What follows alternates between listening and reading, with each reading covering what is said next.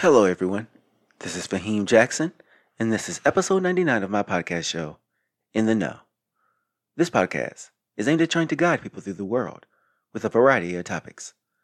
I am using this platform to ask questions and try my best to answer these questions with my viewpoints of the world around me. The following episode introduction speech is for the topic of today, and that introduction speech is regarding what if you marry or should you marry someone of a different religious background?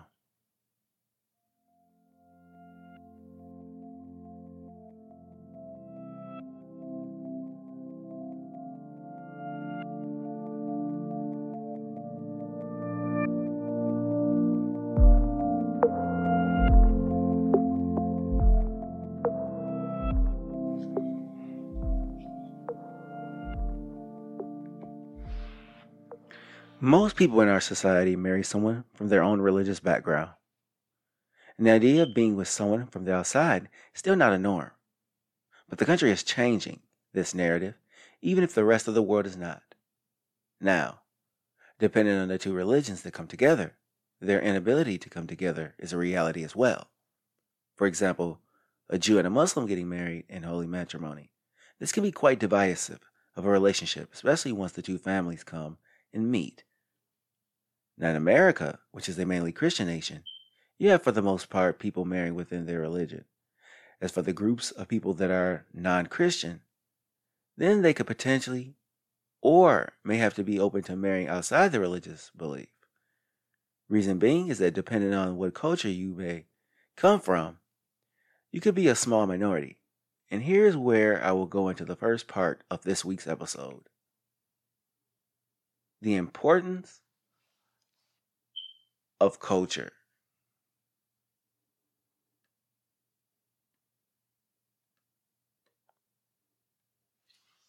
And religion is very intricate in people and their overall identity. What about choosing to be with someone given they have a different religious background?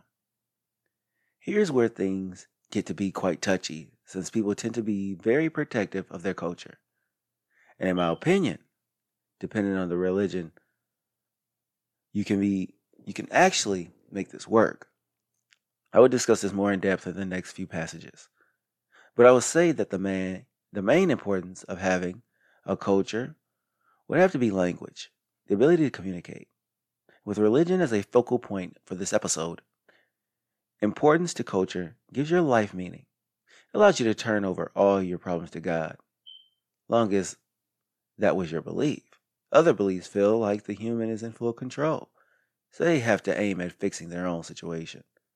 This is what leads me into the next section regarding marrying someone from a different culture, and that is religious differences from both people, which tends to get in the way when raising children, especially. Differences. When you have two people who are from different religions who decide to get married in holy matrimony, then you have to have conversations conversations that must be had even prior to marriage. Even before the engagement, these talks should take place regarding religion. Because depending upon how you were raised, there could be some clashing. For example, if you're Jewish and the other person is Islamic, there could be some problems regarding how the family will establish, how the family will be established, and what the children will be practicing. I don't see them arguing because if they made it this far as marriage, then they worked out a lot of their kinks already. But what I am saying is that things you don't foresee might creep into play later. What do I mean by that? Well, this is what I mean. You become your parents as a part as a parent yourself. This could result in being overbearing in your relationships, creating a teeter-totter situation, meaning one side is up in the air and the other is on the ground. But this is just differences in the re- religion. What about the families? How do families see their children from separate faiths tying the knot? Because the families want to see their children happy, but the culture is more important than the happiness. If you grew up in a predominantly Christian household, some parents tend to push you in that direction by raising you around like minded people. When I say Christianity, people in America grow up in certain sects of Christianity. What is a sect? Well, Lutheran, Baptist, Catholic, Pentecostal, and Protestant Episcopalian. And with this many sects of one group, oh yes, there are many others. You can guess that there is a wide group of ch- people to choose from. Yet your child may have decided to go elsewhere. Your parents could feel a certain way, like you're turning on your faith base that they raised you with. But it could simply mean that the child has an attachment that outreaches how they were raised. What about some personal views? Now, the personal views of people who decided to step into this matrimony position is a mixture of so many emotions.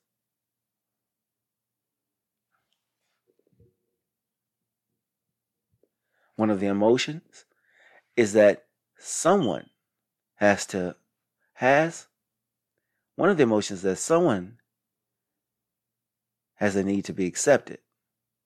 Do you really want to marry someone different when most of your peers are marrying someone similar to or the same? We tend to want to belong to the group. This will make you stand out in not a good way, or they could stand out and be in a space where they are unique as well, simply because they have the best of both worlds. So you have to look at things from both perspectives when deciding if you're going to proceed forward. With that said, let's transition into my next area where I talk about my pers- my personal views. From my standpoint, I absolutely think that two people who come together make the religions work. Because I look at religion as no more than a template as for how someone should be living their lives. Now, there are a lot of people who would disagree with my stance, especially considering religion is how would how people aim to understand their existence on this earth. So imagine someone is saying how your religious beliefs is nothing more than a basic template. But I can't help how my mind works. These are my views, but to others, it is much more than something basic. Then again, I've gone over so many views from family to the people getting married already in this episode. Let's observe the societal views of how religion has its impacts on marital decisions from the standpoint of society. Most people are more and more likely starting to turn away from religion. But for a new generation that wants to stick with religion, you have a more accepting age group. This generation is most likely to bring two separate groups together and raise a family. But in general, there will be challenges in bringing to people together. What are people going to think when, for instance, let's use the above example I already gave, a Jew and a Muslim walk up the street together. What will people say? Will society engage or remain silent? The reason for me using these two groups is because they are so polarizing in society. What is the state of religion within marriage? As it pertains to jumping the broom, religion has been going away rapidly over the years. The millennial generation is a small group of married people, and not that many people are practicing a religious faith base. What does it mean for the direction of a family? Because religion has been guiding light for so many families over the course of thousands of years.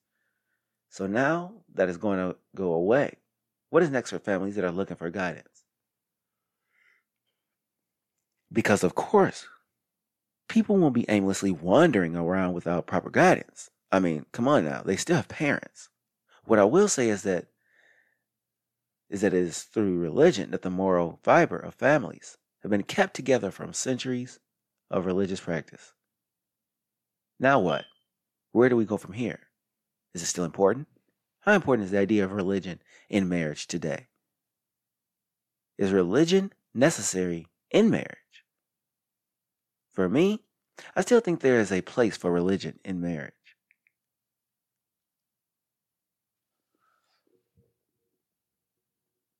And when it comes to a different religions that might marry into each other, it's a challenge, but can still work. But who knows? A future generation might reemerge with a whole entire outlook on religions and incorporating them into their marriages. And with so many different cultures blending together, practicing multiple faith base could be the new wave of the future. Or two people could come together and realize that both religions are not necessarily useful This is when there's a fear of the cultures falling apart. And I get it. Families and communities never want to see their cultures fail. But ending religion may be inevitable, not because I want it to go away, but simply from the readings becoming too antiquated. And with this end statement, while we have to know if people from different religions should or shouldn't marry, this is a topic that has people speculating whether this union will work or not. Because for the longest, if you didn't find someone in your culture or realm, you most likely were going to live out your life alone. Life is not like that today. You can marry a Christian when you grow up Buddhist. You can be Islamic and marry an atheist. well, maybe not marrying an atheist. But you see where I'm going with this. Now, as we move through the future, the idea of basing your marriage on religion is becoming less necessary. So, where do we go? Because I think it's rather irrelevant if two cultures come together, me personally. To me, they make your marriage stronger with two different cultures. So, thanks for listening to In the Know. I'll be bringing you another episode regarding religion. The topic will be asking a question Why is religion the inspiration for so much feuding